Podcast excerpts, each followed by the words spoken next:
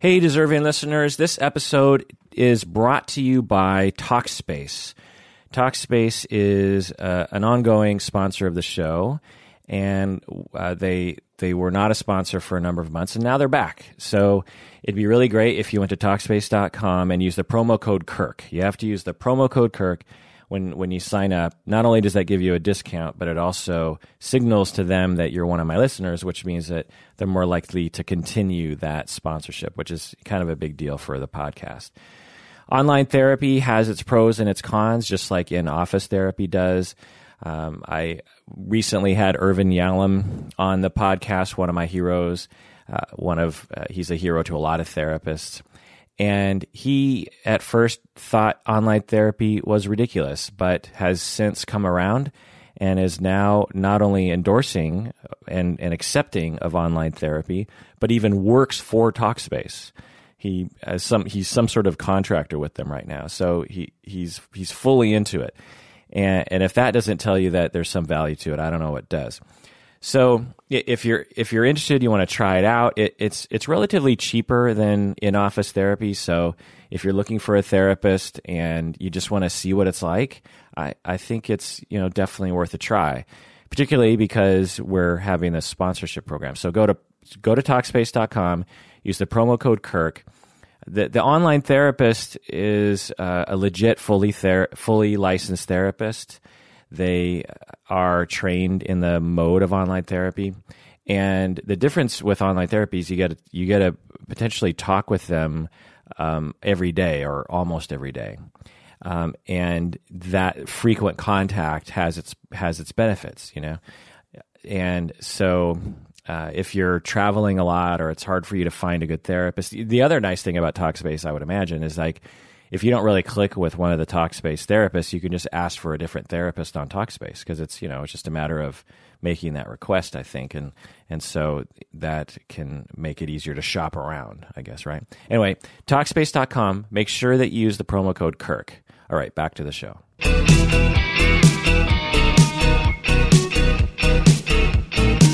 Hey, deserving listeners, we had a great response to a recent episode in which we had Yuval on the podcast talking about evolutionary psychology, and so I thought I'd have him back.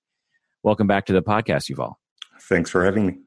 This is the Psychology in Seattle podcast. I'm your host, Dr. Kirk Honda. I'm a therapist and a professor. Can you introduce yourself in medium length, Yuval, please? Sure. So my name is Yuval Laor, and I have a PhD in culture studies from the University of Tel Aviv. I wrote about the evolution of the capacity for fervor. Right. We talked about that last time, in which you explained how, well, I don't even want to attempt to briefly summarize it, but well, let me try.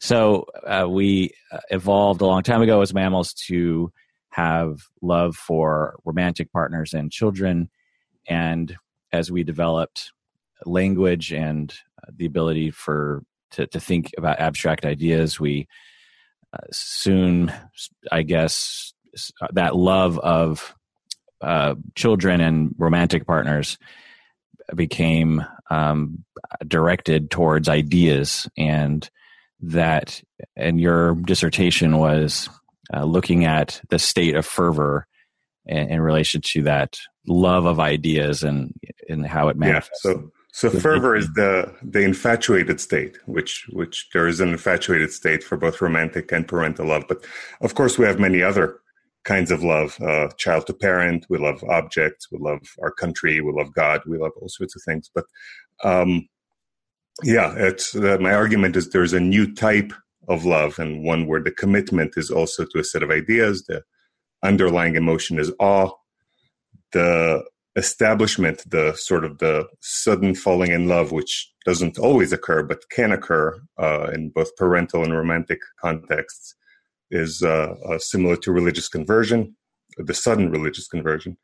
There's also slow religious conversion. So, that's what I wrote my PhD about, and what I'm writing a book about right now. So, yeah, and the fascinating part about it to me that was enlightening is the idea that trying to convince somebody that their religion is wrongheaded, or their political opinion is wrongheaded, or their love of their country in a certain way is wrongheaded, is like trying to get someone to fall out of love with their spouse or their children.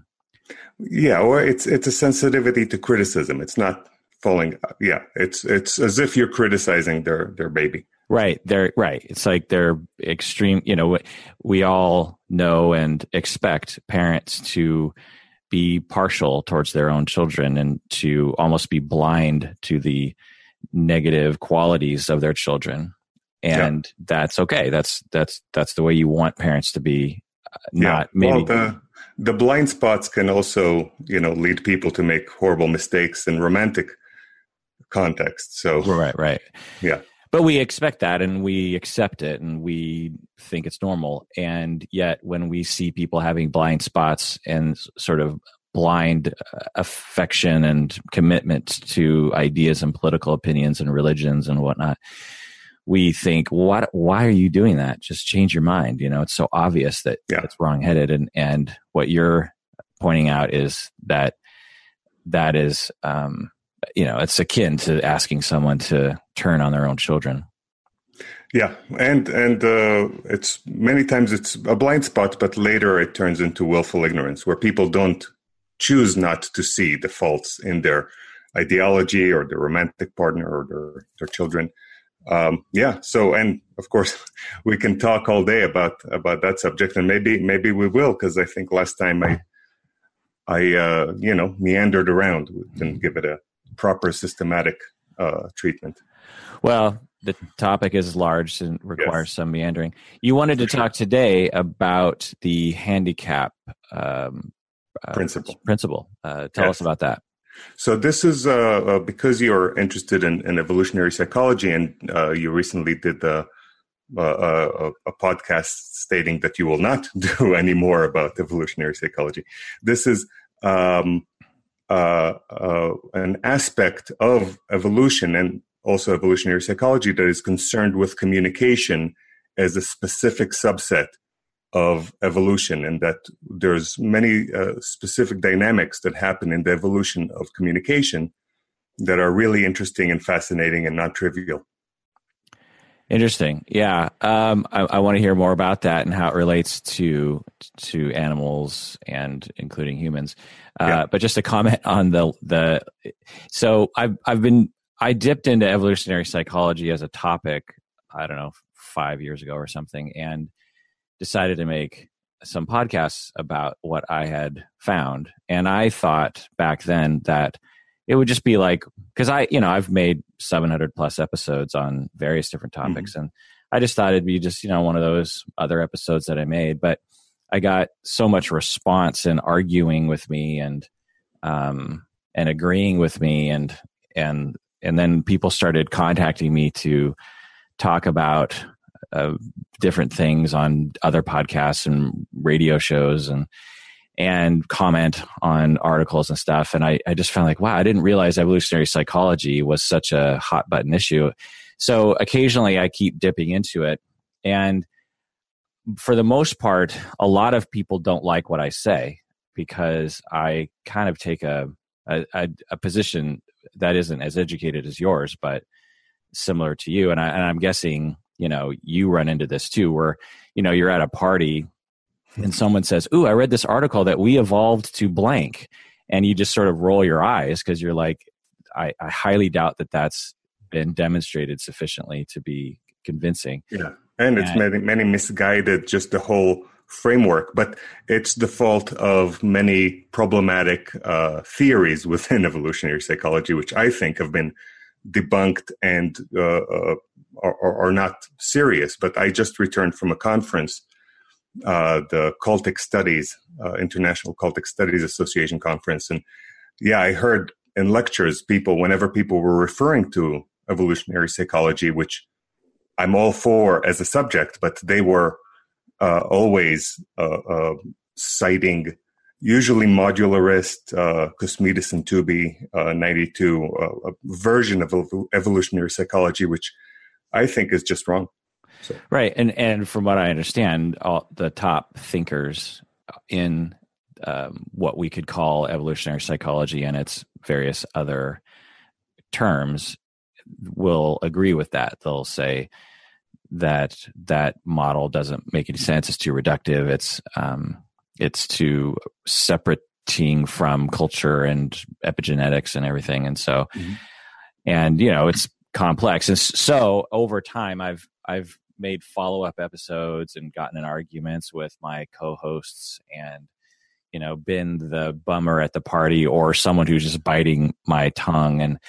And so I got another email up from someone asking me to talk about evolutionary psychology again. And so I was just so fed up with my life in evolutionary psychology that I as a joke, mostly I said, this will be the last time we ever talk about it. But I was fairly certain we were going to talk about it again. And then I thought it was comical that it coincided with me publishing your episode directly after that episode in which we talked about evolutionary psychology. So I'm fine with it, but yeah. So are you ever at a dinner party or talking with friends or family and someone starts talking about evolutionary psychology and you have to make that choice as to whether or not you want to be the bummer? Yeah, of course that happens. And sometimes it's even worse. Sometimes people, believe in a thing called mimetics, which is completely ridiculous. What's that? Mimetics. It's a theory proposed by Richard Dawkins in, I think in 1982 in the Extended Phenotype, where he has his theory about how genes work, which is also debunked and completely not true in any way, the selfish gene theory. And he argues that culture also functions in a similar dynamic to the way he imagines genes to work, and that there are it's like cultural atoms or cultural replicators, which are memes, and that they replicate each other, and that this is all explains all of culture. That culture has evolved over time as a replication of certain ideas. So instead of genes, you have memes. Yeah, and the memes, they are also represented as being selfish.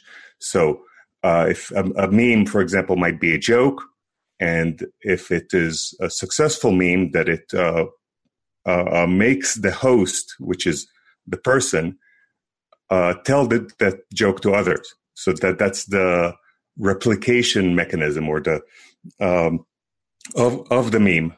That and that successful memes fight each other, and that culture is the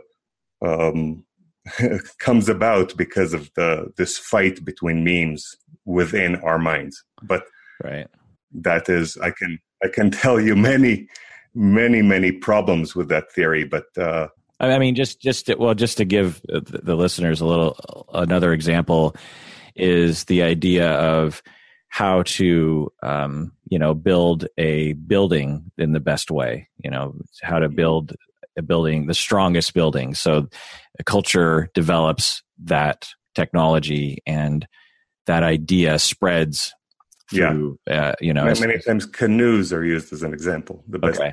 Right. So the best canoe competes against the less best canoe. And over time, the best canoe ends up being reproduced and the crappier canoe dies off. It's similar to competition with evolution and animals and plants and stuff. Yeah, but it completely, and there are certain situations where that kind of algorithm, that kind of mechanism seems to explain it. But if you asked someone who believes in mimetics, why is England Protestant rather than Catholic?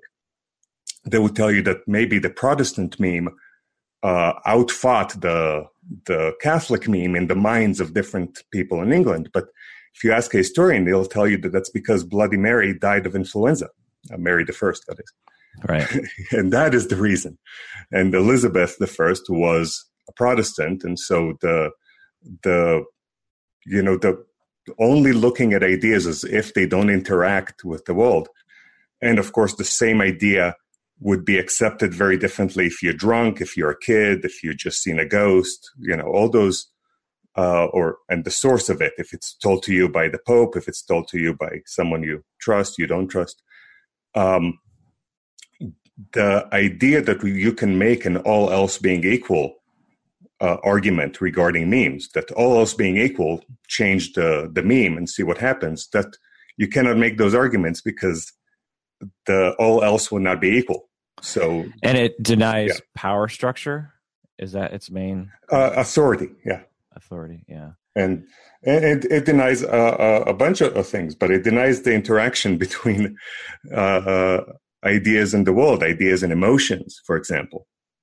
But you have people like Sam Harris who believes in mimetics, and so he will tell you that Islam is a collection of bad ideas. But of course, first of all, a person can believe with all their heart in a set of ideas that they don't know what they are, right? You can believe that whatever is in the Bible is true, but not know what's in the Bible. And you can take the most important ideas that you believe in. For example, if you are a Christian, you believe in the Bible says that you must give all your money to the poor. And yet you can very easily ignore that. There are many Christians who do not give all their money to the poor. And so this idea that memes or ideas determine our behavior and explaining them and their biases as an explanation of culture is, it's I don't know what to do with that. It's a ridiculous notion. Yeah, I guess it's another example of someone who discovers something that's quite sound, or that makes a model, a way of thinking that applies to a particular part of nature that makes a lot of sense, like genes and DNA and evolution, and then really loving that idea and extending it into other areas that it doesn't necessarily apply to. But this is like a Platonic extension. So Plato would tell you that to understand the best way to structure a city, we need to look into the soul, and that the city would be analogous to the soul for some reason. It doesn't give you an explanation. And this idea that ideas and genes will be analogous, it just seems like a strange thing to assert and to extend it to such an unrelated or, far different context. And of course, the claim is that ideas are replicating, but they're not replicating. They're often reconstructing many times. Anyway, there's... Yeah, it reminds me of Murray Bowen. He's a pioneering family therapist. And from my guess, he developed his theory of humans and families and psychology in his observation of the way families interact and how they have he developed this model of thinking that they're trying to balance two different forces. One force is towards each other because they want intimacy and closeness and love. And another force is away from each other, in which they want independence and separateness and their own thinking, thoughts, and their own identity. And that families are constantly managing these two forces and trying to find a balance. And when you have a problem, it's often because something's off balance. And that's a pretty useful metaphor. A lot of family therapists find it to be useful. And then he extended it to the entire universe. He said that all of life is in this balance between going towards each other and going away from each other. In fact, he called his theory, he didn't call it like family systems theory. He called it natural systems. And so he thought that all of life, on the cellular level, and then you have cosmology and everything is moving. It reminds me of that. When I lecture about it, I point out that Bowen was trying to explain the entire universe, and we always get a little bit of a chuckle. I mean, it's fine. It's a metaphor, but it just kind of reminds me of that you find something that's useful in your field, and then you just sort of apply it to the entire universe. So maybe that's what Dawkins was doing. And Dawkins doesn't write about it. He proposed it, but ever since then, other people like Susan Blackmore and other write books, they write articles, but Richard Dawkins doesn't do so himself. So tell us about a handicap principle again. Okay, so sometimes this is also called, it's also sometimes called the Zahavi principle, named after Amos Zahavi, who passed away recently. He's the person that proposed it. He was also from the University of Tel Aviv. And he came up with a fascinating theory about the evolution of communication. And it starts with the realization that for communication, you need trust. And trust is not automatic at all. So if you take an example of communication between a leopard and an antelope, those are two animals that are trying to kill each other, right? The antelope is trying to starve the leopard, and the leopard is trying to eat the antelope. And yet they can communicate and trust each other. And they do that through what is called stotting, S-T-O-T-T-I-N-G. And stotting is when the antelope sees the leopard from far away, the antelope jumps straight up and does those hops. Now, on the face of it, that is the exactly wrong thing to do when you see a leopard. You should save your energy and not expand your energy, not even, you're not even running away. You're just jumping straight up and down. But what that says to the leopard is that I saw you, right? So the antelope says that it saw the leopard, and that because it saw the leopard from far away, the leopard has no chance of catching the antelope. So if he started to chase the antelope now, they will just both get tired. None of them would benefit from it. And so it's best if they don't chase, and the same outcome, but saves energy for both sides. So the reason the leopard can trust this message that the antelope is giving him is because this display of jumping straight up and down is something that not every antelope can do. So if the antelope was sick, or if it was injured, or if it was tired or starving, then it would not be able to jump straight up and down like that. And so if the leopard sees a group of 30 antelopes and 29 of them are jumping straight up and down, and one of them is not, because that one might be sick or injured, it can be seen as the other antelopes pointing out to the leopard which one he should go after. Right? Yeah. So the reason trust was able to be established in this case is because the display, the jumping up and down, is something that not every antelope can do. Right. Okay.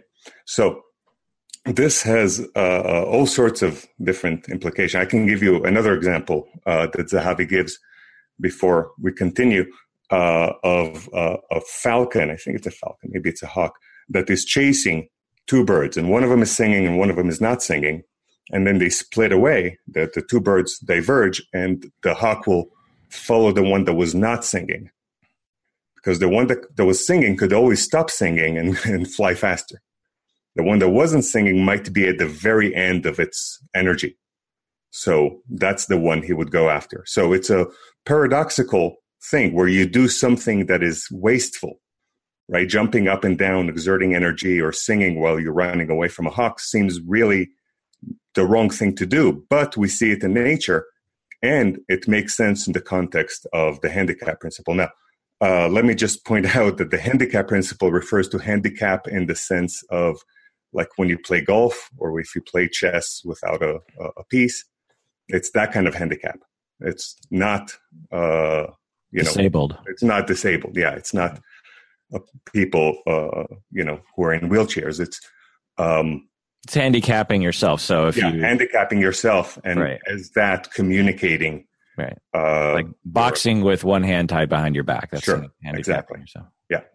So that's what the handicap principle is named after, and it's a problem because it's not a good name, because of it sounds like you're talking about people with disabilities, but and there's other problems.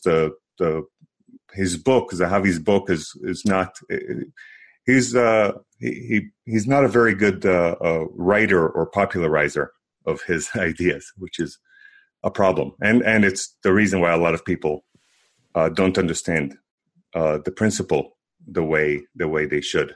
So this principle, and in humans, we see that in what is called conspicuous consumption, right? So that's Veblen's a book from 1900 or about how a human might buy a sports car, which there's no reason for him. He doesn't need a car that's just small, but it is a handicap. It is a display that not everybody can do. And so if you do a cheap display, for example, having a shirt that says, I am rich, then anybody can do it. So it's not believed. Or if the antelope used the cheap display, for example, just wiggle its ears. Whenever it wants to signal to the leopard, it would wiggle its ear. Then that would be there would be no trust. You cannot trust that message because the antelope can do that all day. It's not a costly signal. Right. And it's something that everybody can do, even if you're injured. So it's only things that not everybody can do will be impressive. Okay? Right. Yeah. Now, this is the beginning. So, for example, the tail of the peacock and the size of the tail of the peacock is given as the quintessential example of the handicap principle, where the peahens choose the peacock with the largest tail, even though that peacock would have the most trouble surviving because he has to carry around that enormous tail, right? Right. And so it can be said that the peacock tells the peahen, look, I am so fit that I could even survive with this tail. Right. Okay. Now, the other aspect of the handicap principle, and in the case of the peacock, this is a runaway process that can lead at the end to the extinction of peacocks, right? Because the tails would go bigger and bigger, and it would make them worse and worse at flying and easier to hunt for predators. And so it can lead to extinction. But the handicap principle is about general communication in all contexts, not just this. And there is also the picture on the tail of the peacock, or the pattern, the colorful pattern. And that does not go bigger and bigger. That gets more and more specific. So in this case, the handicap is not for being the biggest, but being the most specific in a certain certain pattern. Right. So, for example, Professor Zahavi would say that if you go to a synagogue of Orthodox Jews where they all dress exactly the same, they're all dressed exactly the same to be the best dressed person in the synagogue. So that, and this brings us to the first non-trivial aspect of the handicap principle, is that to show that you are the best, sometimes you need to do exactly what everybody else is doing. So to show that you're different, right? So, for example, if you want to show that you're the fastest sprinter in the world, you cannot run 87 meters. You must run 100 meters so that you'll be comparable to other runners. Right. So the handicap principle has a uniforming effect. It causes animals and displays to become uniform in various ways. So if you take the athlete, right, the athletes, we see three types of uniformity, right? To show that you're the best, you need to go to the Olympic Games. You cannot go, to the parking lot outside the Olympic Games and sprint there, because then – and – you see uniformity in the athletes. So the athletes become very similar looking to each other. They all have, low body fat. They all have, similar musculature for whatever sport it is. You see a similarity in the displays, right? So if a Martian came down and saw a 100-meter sprint, they would think, oh, my God, everybody did the exact same thing. That guy shot the gun, and they started running, and they all ran exactly the same. Or in gymnastics, sometimes the difference is just who sticks the landing a little better, or but it is the similarity that makes it possible to compare which makes it possible to determine who the best is. Okay. Right? Yeah. And the third uniformity is the uniformity in the observers. So the people in the audience, they all are uniform in their knowledge of the rules of the sport, of that they're observing, so that they know who they need to credit for being the best, right? Right. So the handicap principle, so that's one unusual thing, because the handicap principle is all about showing that you're different. Now, sometimes the handicap principle is about showing that you're good enough, right? There's also good enough displays, but you have those in evolution in general. In evolution, sometimes the fittest is the one that's selected, but sometimes you just need to be fit enough to be selected. So, for example, if you there's butterflies who are poisonous and they need to resemble each other so that predators know to avoid them. And they just need to resemble each other well enough. So once, if you got the right color and the right shape, sort of, and you're good enough, then you would not be eaten. You don't need to be the best. You don't need to be the most precise. Okay. And so all the people who dress the same, right? If you look at the Academy Awards, and all the men dress exactly the same, right? They all wear tuxedos. Some of them might wear it just to be good enough, right? So I wore a tuxedo, but some of them would wear a tuxedo to be the best dressed. So they would, and because a discerning eye could tell the difference between a $1,000 tuxedo and a $10,000 tuxedo. I assume that they can tell the difference. Right. And so the handicap principle explains why you have uniformity in displays. Does that make sense? Because that's a big thing. That's a big important aspect in culture, right? Right. So it's not. So there's two kinds of uniformity. One is like we evolved to have feet for optimal standing and walking. So we all have 10 toes, or most of us do, and blah blah blah. So that's one kind of uniform form that evolves, but that's not the same as evolving a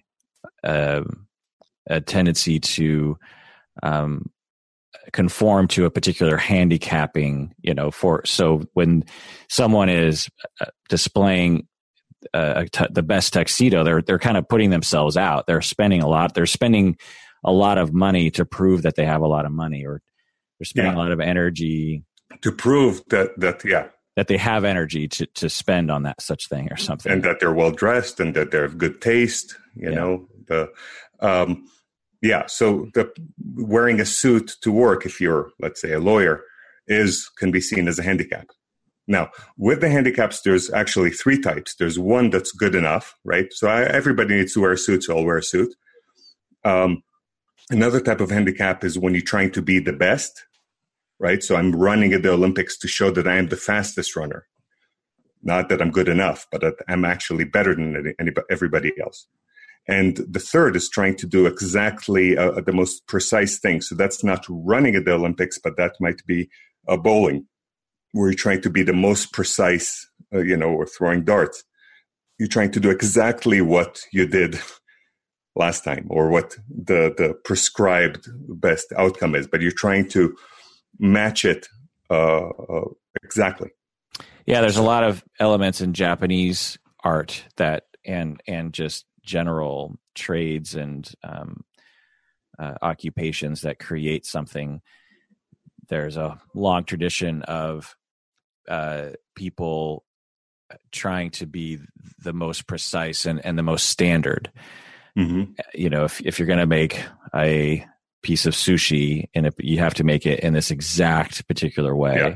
The closest there's religious rituals that you need to do the most similar to some predetermined way to do it. Right. Sing the national anthem, right? Or right. The masters of the tea ceremony in Japan are not masters because they put their own style into it. They're masters because they have mastered the precise prescribed tea ceremony. And and we'll get to that later, because there is an element of creativity, and probably there is also in the tea ceremony, but that's within a context. So we can get that in a second. But Let me, before we continue, give you two more non-trivial examples of communication with the handicap principle. So one of them is soldiers coordinating in World War I that they will mutually miss each other.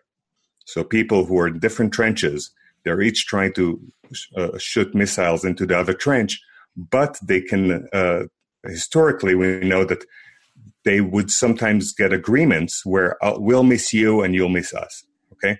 Right. So that is, but for that, you need to communicate with the enemy, with someone who's trying to kill you. So the way this would happen is that they would take the best gunner, and that person would bomb a specific tree or rock that's by the other trench that is seen, and they would hit it again and again in a way that it is clear that this is not accidental. Interesting. Okay? Yeah. And so when you see, you know, the other side is bombing this tree again and again, very precisely, bringing their best gunner, the most accurate, to miss, then that might be a message that they're trying to give us. And so the other side would do the same. They would bomb the exact useless target, and that would establish. So did that happen in World War I? Yes. Interesting. And it had to be broken up continuously by officers. So officers would break these things up. But not anybody can bomb the same tree accurately again and again. So that's why it was the message carried a handicap. Right. So because not everybody can do it, and it communicated worth. So that's one example. Another example is also from the context of war, is that there's a 2nd century Jewish rebellion in Rome where the army, everybody to participate in the army, to be a soldier, you need to cut your pinky finger. Now, this is 2nd century, so it's life-threatening procedure, but that seems completely contradictory to any common sense. Why would you cut a finger? Because, you know, we're trying to be the best soldiers we can, not like mutilated. Cut it off? Yeah, cut it off. Oh. And that, first of all, if you're a soldier in that army, you know that everybody around you is really committed. Right. If they cut a finger to be in this army, they're not just going to run away the first, you know, bad thing happens. So you are very secure in the resolve of everybody in your army. And if you're a soldier that's facing that army, that is really scary. All of those guys are really serious. They're willing to cut a finger to be in that army. They're, you know, they're badasses. So, it's actually a very useful thing to have everybody cut a finger. Right. Yeah, because it increases the solidarity. And, of course, you have circumcision, which is a similar kind of thing. And there's many group rituals like fasting or that on the face of it look like they're hurting the people. But, you know, what's the use of having everybody fast? But it functions that it has a handicap. It communicates the resolve. It communicates the fact that people are really committed to this. They're not just here because times are good and they will leave the minute times are bad. So those are examples of handicaps, and they're all around us, handicaps. But then there's weird things. So, for example, sometimes the same display. One display and its opposite can be a handicap. So having a BA, right, having finished a college degree is a handicap. It's something that not anybody can do, and it signals that you're, at least you can do that, right? And actually a person by the name of Spence won a Nobel Prize in economics for saying this in 1973. So, but not having a BA can also be a handicap when among professors. So if you have a bunch of professors, one of them can gloat that I don't even have a BA. Right. Right. And it's because you're compared to a different group. So in the general population, having a BA is something you can boast about, but among professors, not having a BA is something that you can boast about. Because most professors have a BA. Yeah. So having a BA among professors doesn't distinguish you at all. No, but not having one does. Right. Or not having a high school diploma. A friend of mine is a professor that doesn't have a high school diploma, and he can boast about that. Right. Because most professors do. Or if you're a Nobel Prize winner, you can boast about not having a PhD if you don't have one. Right. Right. So that's an interesting angle. And for example, Pablo Picasso would paint paintings that are seemingly very easy to paint. Right. In the early 20th century, he painted, and it looked like children's paintings. Right. And people were outraged. People said, if a child can paint it, that's crap. But when they found out that Picasso was a master painter in every other style of painting, that he is a great master, and yet after that he chose to paint in a way that's really easy to paint, then he became very impressive. Interesting. Right? Yeah. So painting the way it is hard to paint, that can be a handicap. That can be a way to show off. But once you're a master, you can show off by painting like a 5-year-old. Right. A friend of mine is a artist, and he creates, I'm sure he's done a lot of different projects over the years, but his current thing is with a pen, he draws little circles on a huge canvas, and he draws little, like millions and millions of little circles, and it just ends up being, and he doesn't even try to make it into a image. It's just, it looks kind of like a dark abstract painting, but then you get closer and you just see it's just ink, and you see all these little circles, these tiny little circles, and he counts them as he does them on a calculator. He goes plus, plus, plus, equals, for the whole time. And to make sure that he has a count for how many circles. And so that's handicapping. It's signaling that he. Well, he does something that not everybody can do. Right. And this is would tolerate doing or something. Yeah. Yeah. And so a lot of art is very, very difficult to do, of course. And if it was easy to do, it would not be as impressive, unless, of course, it is by someone who already did the hard stuff that now. So a lot of art is along these lines, is trying to signal that you're distinct and your ability to tolerate a particular activity that most, if not everyone else on the planet, wouldn't be able to tolerate.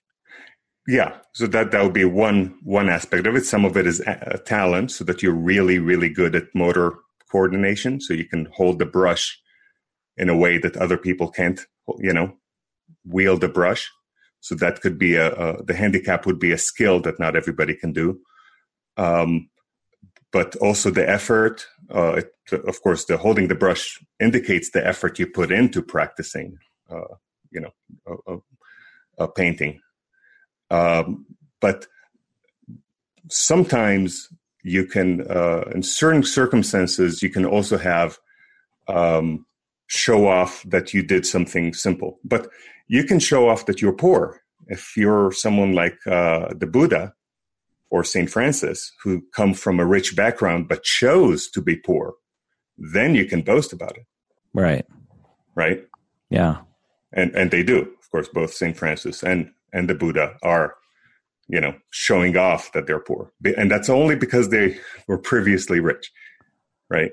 So how does this relate, if at all, to evolutionary psychology and the that conversation? So, well, within psychology, communication is a big aspect of psychology. Right.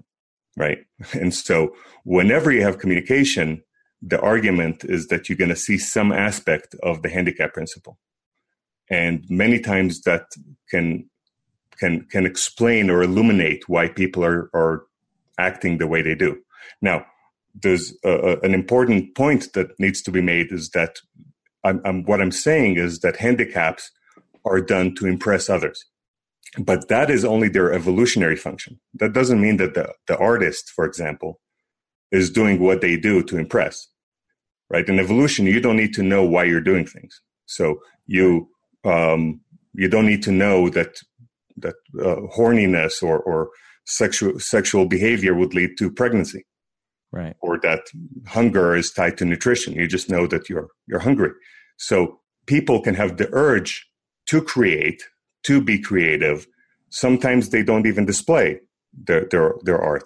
Now that urge comes from the handicap principle. So it is because their ancestors who did act had this urge, happened to have impressed other people and to have benefited from it. So we evolved a urge. An urge to be creative, to act in various ways that we also find impressive. In relation to those around us in many ways. Yeah, but it doesn't mean that you're consciously doing it, or it doesn't mean that you're doing it to impress others. Right. It just means that it has evolved within that context. Right. But okay. If you ask why do people do art, you can say the handicap principle. Now, of course, that doesn't that explains things like artistic behavior, but also academic excellence, right? Trying to show off that you have degrees or whatever, that you're educated. A lot of our motivations are tied to the handicap principle. Yeah, I would say 99.9% of our motivation. I mean, every little thing, like the way your house looks, the way your landscaping of your house looks, your furniture, how thin you are, the kind of computer you have, the way you talk, how tall you are, your hair, whether or not you shower, it's just like everything we do. Yeah. The fact that we have a job, it can explain the people who do shower or do groom themselves, but it can also explain the people who don't groom themselves. Right. The people who say, I don't need to shave my legs, or a woman that would, I'm so, and that can also be a handicap. Okay. Yeah, I just think there's this one example pops into my head in my life. When I was growing up in the Seattle area in the late 70s, early 80s, everyone wore Levi's jeans. I've talked about this on the podcast before, but everyone wore the same kind of Levi jeans, the 501 red tag Levi jeans, everybody. Mm-hmm. And there was a time when I was in the fifth or sixth grade, and I did just a mental count of how many people at my school were not wearing Levi's jeans. And there was like 4 people, and I was one of those people. And I felt really inadequate. And so I begged my parents to get me Levi's jeans over time. They eventually did. And I went to school, and I was one of the conforming, I was that Japanese sushi artist trying to create the exact, I was trying to, precisely be fashionable. Yeah. Or you're the guy who became a lawyer and had to wear a suit. Right. You're the exactly. guy. I'm the guy at the... There could have been that among your 4 people that didn't wear the jeans, some of you might have felt inadequate and you wanted to wear jeans, but others might have done it as a way to rebel. I guarantee you none of us were in that category. We were all super nerds and had parents who didn't like Levi's jeans. And it wasn't long before everyone was wearing Levi's jeans. So, but then fast forward to 3 or 4 years later, I'm in 9th grade in high school. And before school started, I just thought about fashion and just thought about how everyone is conforming all the time. Like everyone just dresses exactly the same, particularly the guys. Yeah. And so I made this decision going into 9th grade. I wasn't going to wear jeans at all. That was like one of the things, or I was never going to wear blue jeans. If I had a pair of pink jeans, I had a pair of white jeans, and they were very weird looking, And so and then I just extended that all the way through high school, in that I took pride in saying that I never wore a pair of blue jeans in high school the late 1980s, at a time in my community when 95% of boys and girls were wearing blue jeans. It was like I flipped from trying to conform as a way of handicapping to trying to stick out. Right. Mm-hmm. Yeah. That's what comes to mind. So that was me manifesting that urge that. Yeah, that was the and the people who confirmed, they all dressed the same to be the best dressed person. Right. You know, Michel Foucault gives an example of at some point in the 19th century with the Victorian ethics towards sexuality, people stopped talking about sex, right? And when they did that, there are certain people who did talk about sex, and they were now they're avant-garde, they're rebels, they're dangerous, they're outsiders. They get all this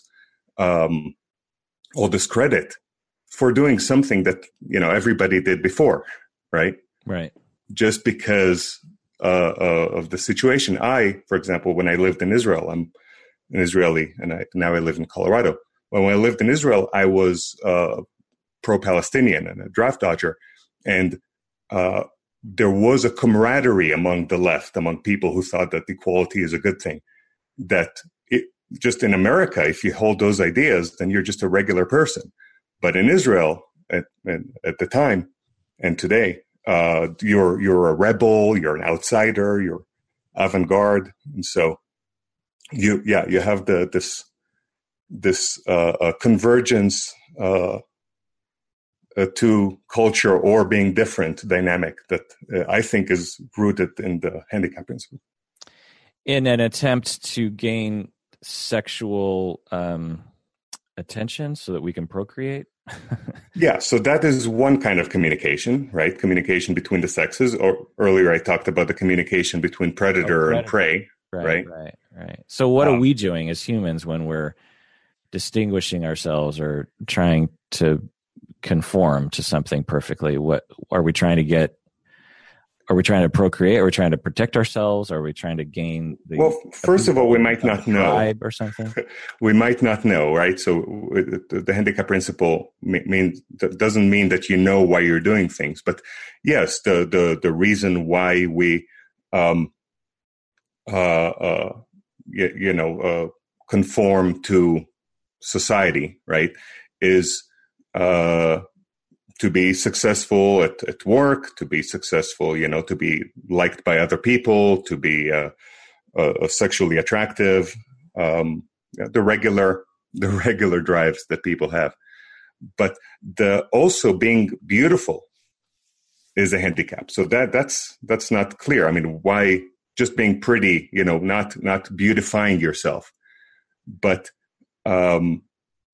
for Zahavi, and this is not trivial. A lot of people who write about the handicap principle don't understand this nuance, or don't talk about this nuance. Is that in general, the way Zahavi talks about it, and I think he's misleading because he himself would contradict himself, is that the handicap must carry a cost.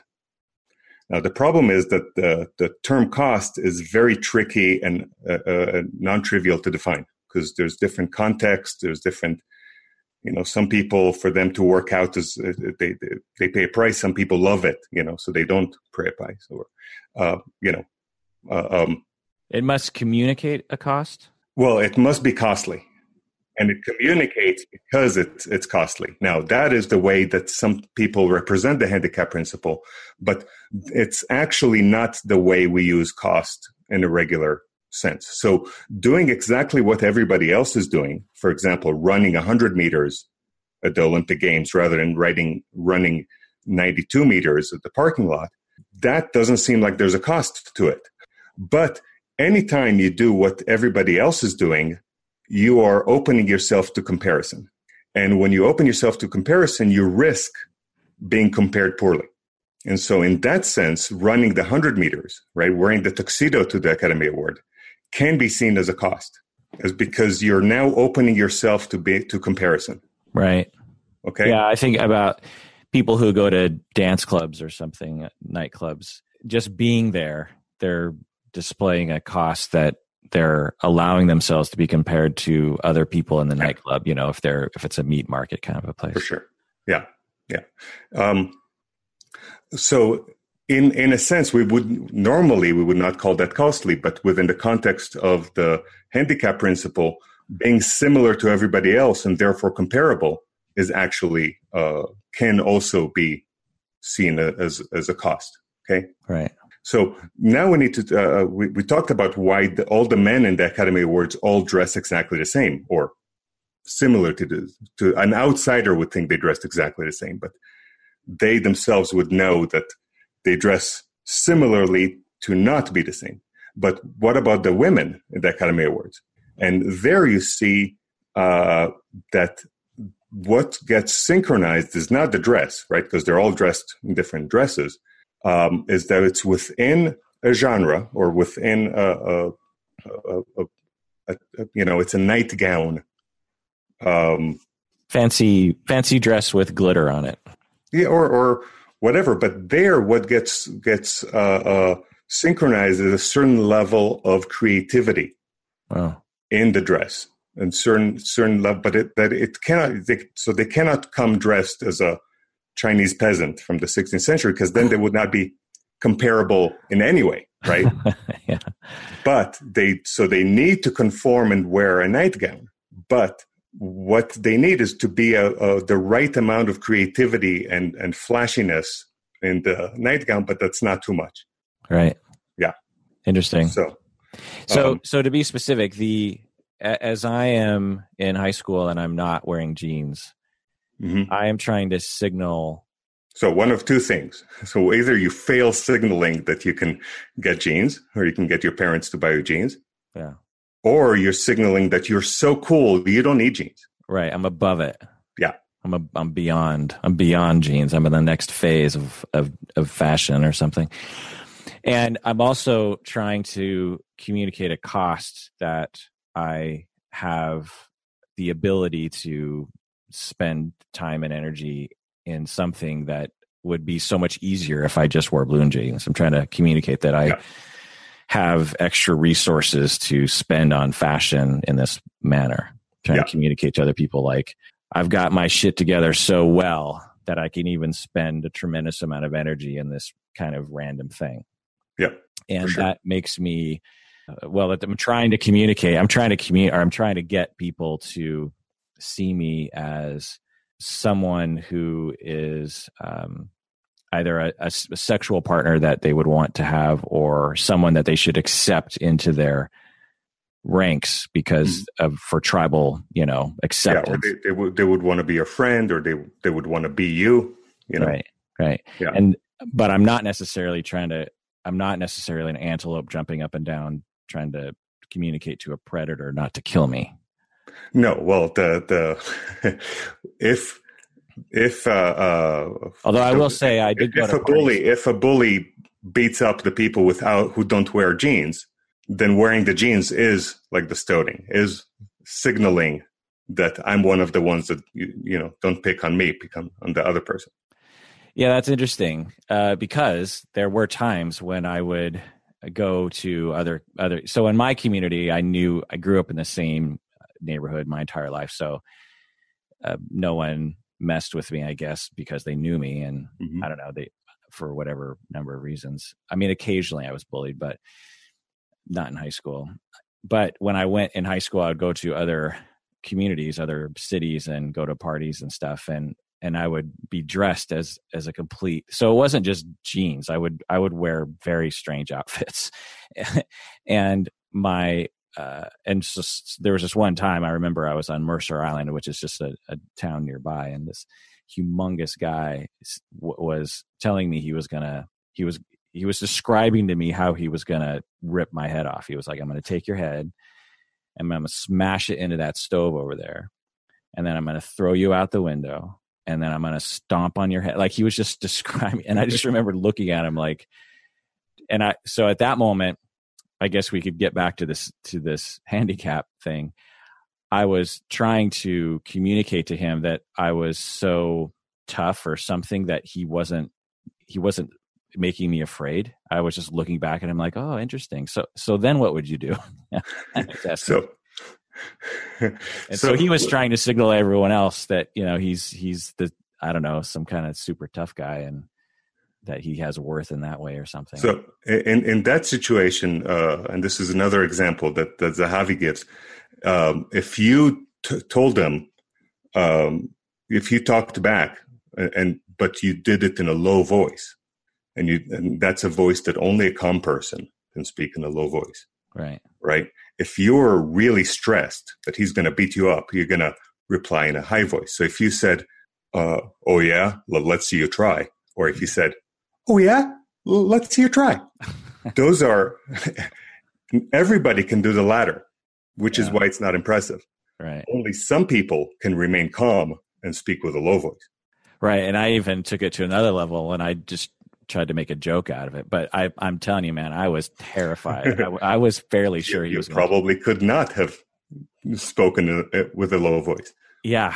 And meanwhile, I'm trying to get the attention of my friends who are across the room. And I'm like, so it was a conundrum, because I couldn't let him know I was trying to get the attention of my friends, because that would let him, think that I was afraid. And so, another thing that you could do is that you can throw your arms back, put your chin out and say, oh yeah, hit me, Yeah. And that would be a handicap, because that's the wrong thing to do, to give them a time. Your hands back. That explains that whole thing where people do that a lot. Like, go ahead, hit me or even in but that's why it's impressive. Yeah. And that you're the antelope that jumps up. Oh yeah, you're going to chase me. Oh, I'm going to get myself tired first. Let's see, and I'm still going to be able to run away from you. So in that instance, and I was wearing a pretty ridiculous outfit that I don't blame him for trying to beat me up. But my speaking calmly and almost joking with him was me jumping up and down, saying like, "Look, I've got so much calmness. I'm not afraid of you. Go pick on someone else." Yeah, because, would I be so calm if I thought I couldn't take you, or I thought I couldn't hold my own, Yeah. There was no way I was going to hold my own. That guy, he was gigantic. I mean, I'm a pretty tall guy too. So it's like he was just, I don't even know where he came from, but he was like the mountain kind of a thing. Uh-huh. Interesting. Okay. Yeah. So that explains a lot of behavior. You just explained a lot of human behavior. Yeah. Well, and animal behavior. And he will show you that communication, that there's handicaps between in pheromones with, worker bee communicating with the queen bee. I mean, there's a lot of different talk about the handicap principle, but a lot of people don't fully understand some of the nuances. Yeah, I don't know if this is the same, but I remember reading about squirrels or birds that will show off by putting themselves in danger. Oh yeah, for sure, to signal to their fellow, species that they can handle such a thing. They'll a bird will come down to the ground and sit next to a hyena or something, and when the hyena comes up, they run away, and they do it over and over again. The Zahavi, the guy who came up with this, he's a ornithologist, he's a bird biologist, and or bird behavior. That's he's a biologist, but he's a behavioral biologist. And he would observe birds that are not just that there'll be a bunch of them. They're trying to get closer. They're inching towards this hawk that is standing further away. And he could not comprehend, why would they get closer and closer to this hawk? What would make sense? But that's why he came with the handicap principle. So they're showing off to the other birds. Now, this ties into a bunch of evolutionary discussion regarding altruism. So if you have a bird that signals when it sees a predator, so it starts making noise, warning all the other birds that the predator is coming, that bird who makes the signal is putting itself at risk, right? When there's a predator around, you don't want to draw attention. Right. And so that was seen as altruistic behavior, and that was seen as, Richard Dawkins or Hamilton before him would explain that as a selfish gene explanation, right? But with the handicap principle, you don't need the selfish gene. You just need the display to be observed and to have a credibility or a social hierarchy that you get. You impress your other members of the group by acting altruistically. Right. Right. So if someone like Richard Dawkins or someone who believes in the selfish gene stuff would say that when two brothers are walking down by the river and one of them falls into the river, the other one needs to calculate how much relatedness they have, right, and the risk, and that would determine whether or not they jump after their brother to save him, right? I don't know if you heard that kind of argument, right? There's nothing I wouldn't do for two brothers or eight cousins. No, I haven't heard about that. Okay. But that's the selfish gene kind of explanation. Now, Zahavi would tell you that if you have two brothers and one falls in, that's one thing. But what about if there's a third brother, right? Then that changes everything. Now you want the other brother to jump in. Now the math becomes very, very messy. But also, there's a big difference whether or not you're going to jump in or not jump in based on how many people are watching you, right? So if your altruistic behavior is observed and impresses other people, that's a very different thing than acting altruistically when you're not observed. Right. So to me, it seems philosophically like it can all be tied back to, I guess, what I would phrase as a selfish gene, in that we're all trying to, you know, all these urges that we have are related to survival, right? And propagation. Yeah, but that's a selfish person. Of our genes, right. And so that's not selfish gene. Selfish gene is not a selfish person. So it can be in the context of just survival, but in this case, it is also survival mediated through communication and reputation. Exactly, right. Yeah. That's what I was going to say. You took the words right out of my mouth. But that's a big difference between ignoring communication and reputation and with accepting that it plays a big role in this aspect of, you know, but of course it ties to survival. And your idea, or this idea, is so much more complex but accurate than just looking at DNA. Yeah, or saying that, yeah, we want to help our family because we share genes. Right. It's and hopefully if you think about the handicap principle enough, you'll start seeing it everywhere. You know, it's and also the nuances. So the Catholics can be proud that they have the prettiest churches, and the Jews can be proud that their synagogues aren't pretty. Right. You know, they can boast. Oh, right? Yeah, I see it everywhere. Like I'm just looking at my window right now, and there's these trees that have been planted a long time ago, and they border between my house and my neighbor's house, and just how uniform they are, and how well they've been trimmed and taken care of and planted a long time ago. There's a lot of communication in that, just looking at that, you know, for sure. And me for living here, you know, the chairs on my deck and the style that they're in and the cushions that are on there that I can have the sort of time to have cushion management. When it starts to rain, I have to take the cushions in, you know, like I'll give you another example of the handicap principle from Zahavi. And he says that whenever he comes to work at the university, the secretary always says to him, hello. And she always says the same word, hello.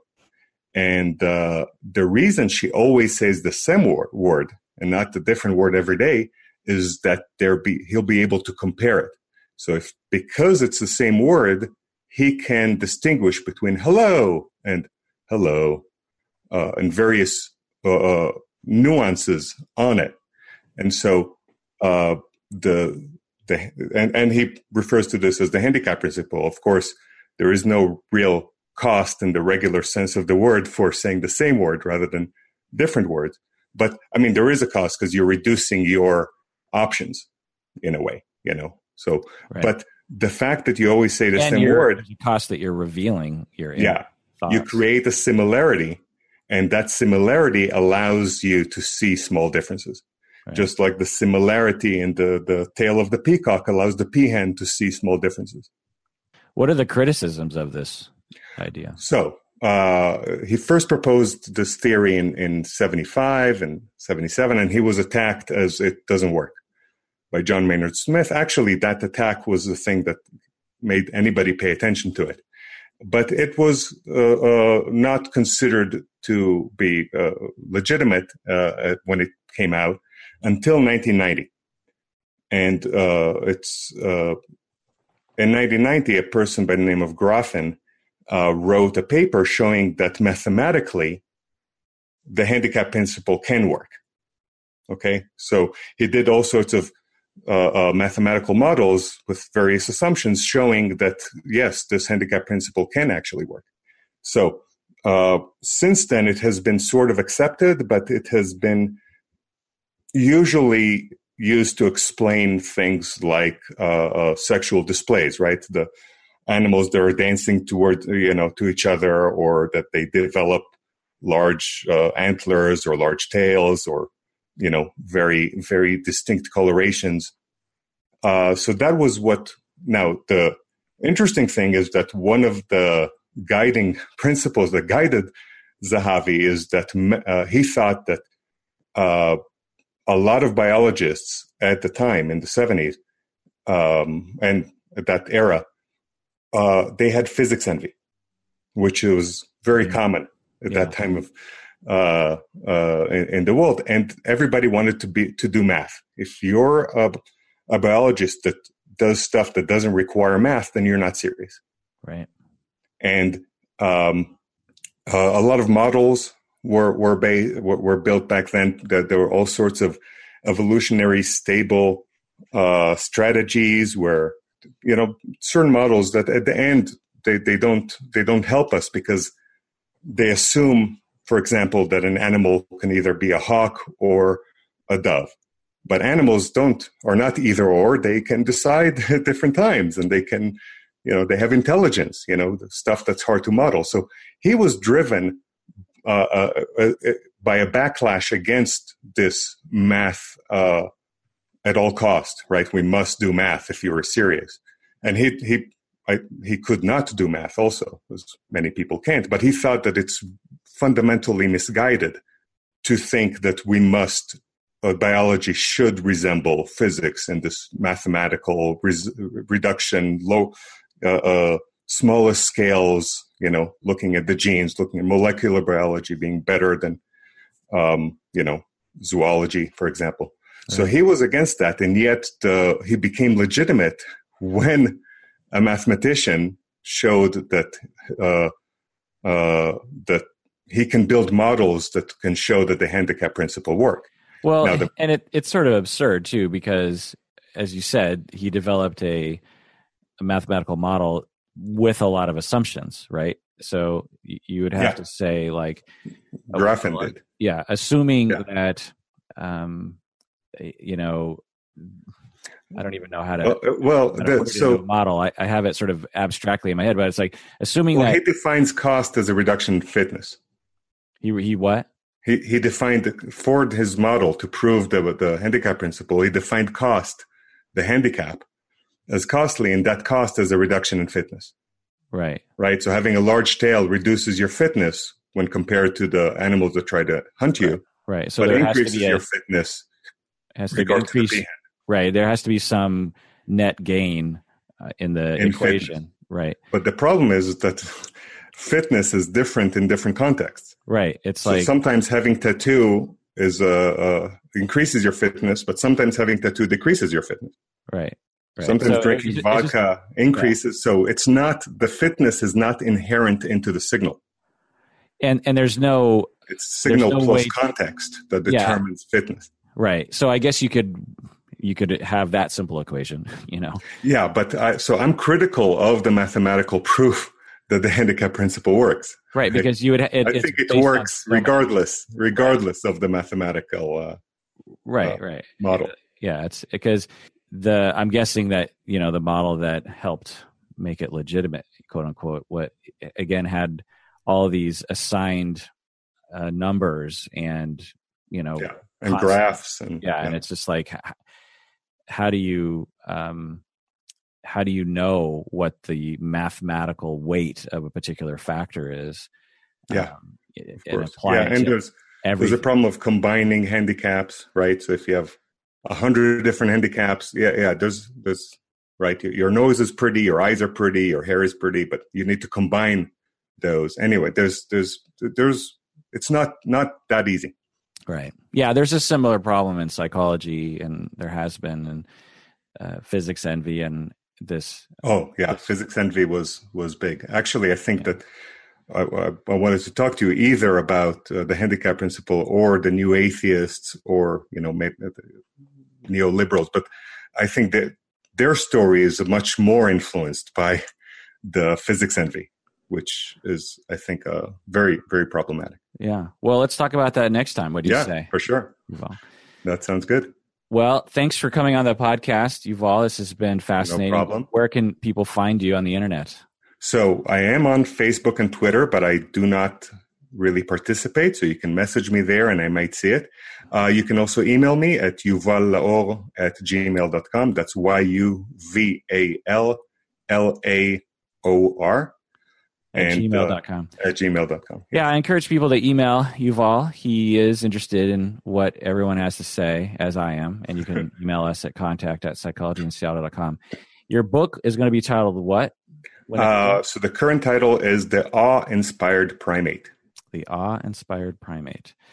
Yes. Well, thanks again. You've also been fascinating. And when we have you back on in, in a few weeks or so, we'll talk about the new atheists, which I have no idea what that has to do with, and I'm fascinated to hear your thoughts on it.